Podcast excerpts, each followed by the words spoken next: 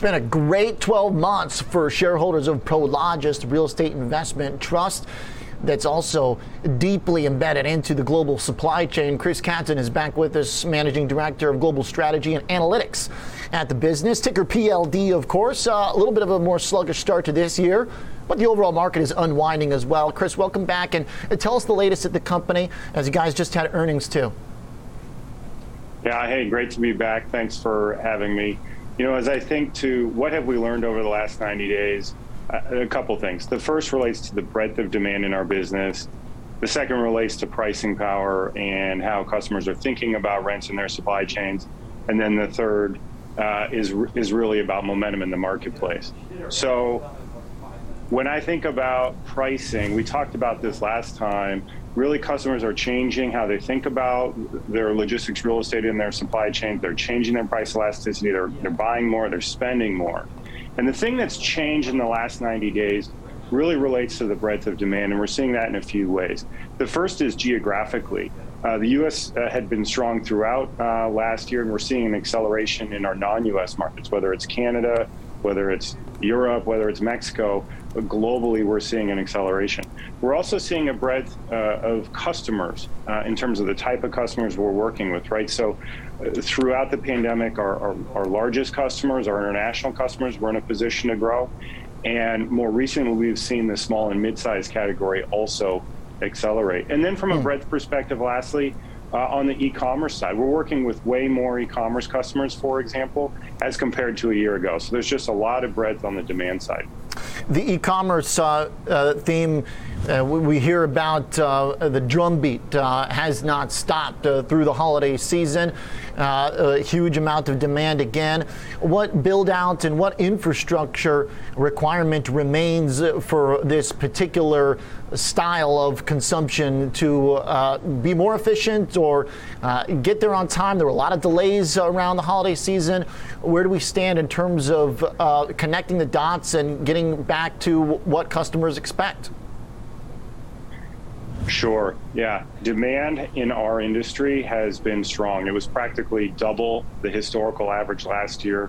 Uh, we have a forecast that is a similar trend. So demand is very, very strong. E-commerce is part of that. What I tell you is there's multiple structural drivers emerging in our business. E-commerce and the, and the future of retail and enabling that supply chain is, is part of that story. And to your specific question, what constitutes the, the appropriate build-out continues to evolve as service expectations evolve and the product variety uh, evolves. The second demand driver, the structural driver that's emerged, is the need for resilient supply chains, as you're also asking about. And we're just we're just getting started there. I think that both of these drivers are going to take years to play out in terms of really getting the right logistics real estate to support exactly as you describe what, what customers want and need. Okay. So, uh, Chris, so what is there left to do? Uh, what is the action that needs to be taken from here?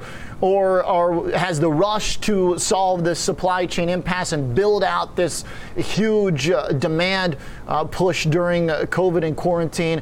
Uh, what's the project? What's the goal after when things start to get back to normal? Yeah, so for our customers, there is just considerable demand out there uh, for logistics real estate. And what are the profiles of demand, as you're asking about? I think there are multiple categories. The first is we see really, really strong demand in the port markets. All of the world's port markets have really strong demand for logistics real estate. And given the land scarcity and the ultra low vacancies, I think every global logistics market has below one percent vacancy. Uh, it's really translating to meaningful increases in prices as customers compete for space. Uh, but also, as you're asking, supply chains are not ready for same day, next day type e-commerce demand. And so some of the most robust demand we're also seeing is in the world's leading markets, the world's leading cities, whether it's New York, London, Paris, Tokyo, et cetera. That's another area where we see meaningful rent growth, and in particular, an acceleration in rent growth in our non-U S markets. What about those uh, non-U S markets? Where do you see the demand still most needed outside the U S? You know, it's broad uh, in its nature. So Europe is a is a maturing supply chain market for us, uh, and so demand is really good there. And it and it is about both supply chain resiliency and e-commerce. But if we look at our emerging markets, an added structural driver there is just the emergence of the consumer classes embracing new ways of consuming. So whether we look at Mexico City, whether we look at any of the major cities in China, uh, there's really good uh, demand there.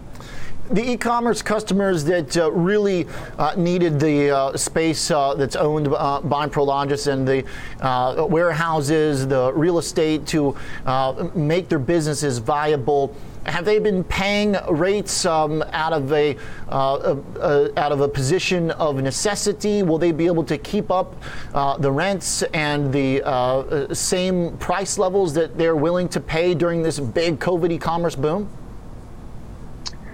Sure. Uh, so the, um, my key message would be pricing has had incredible momentum over the last year. Rents in the U S were up twenty percent, and globally they were up uh, mid-teens. I see that momentum continuing. We don't have such a high forecast uh, for this year because a normal year would be more like three percent. What's driving that? It, it's really the strategic mentality our customers are taking to logistics real estate in their supply chains. When we look a decade ago, you know, your, your traditional throughput distribution user would spend far less than one percent of revenues on their logistics real estate, their warehouse, you know, their warehouse bill, so to speak. Uh, but the leading e-commerce companies, I wouldn't say they're capitulating in any way. These are revenue enge- enhancing and generating facilities. These customers, the highest growth customers, are spending well over one percent of revenues, one hundred, one hundred fifty basis points of revenues on their logistics real estate. So there's a meaningful shift in wallet share, and it's driven by the quantity of real estate these customers need, right? Because e-commerce is very space intensive. We find our customers need three times the space for traditional user, and the quality and types of real estate. We talked about wanting uh, more urban real estate, more infill real estate, and the, the rents on those facilities are more expensive. Hence this meaningful shift that we're seeing from kind of the legacy supply chain models to the new supply chain models. Chris, appreciate the update, and uh, we'll be watching uh, this year as the dynamic changes a bit. Sounds like the robust demand uh, still has legs from the message here. Thanks for joining the show. My pleasure. Thank you. Yes, sir. Chris Caton is Managing Director, Global Strategy and Analytics at Prologis. Down on the year, but plenty to give on the chart after going straight up throughout the COVID period.